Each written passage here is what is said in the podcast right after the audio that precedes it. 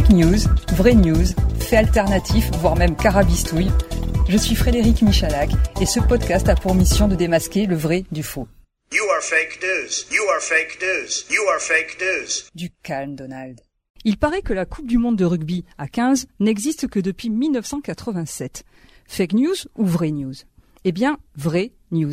La compétition, disputée cette année au Japon, a bien été organisée pour la première fois en mai et juin 1987 dans deux pays, la Nouvelle-Zélande et l'Australie. Et bien sûr, à la fin, ce sont les All Blacks qui ont gagné 29 à 9 contre les Français. Mais alors, pourquoi la compétition est-elle aussi récente?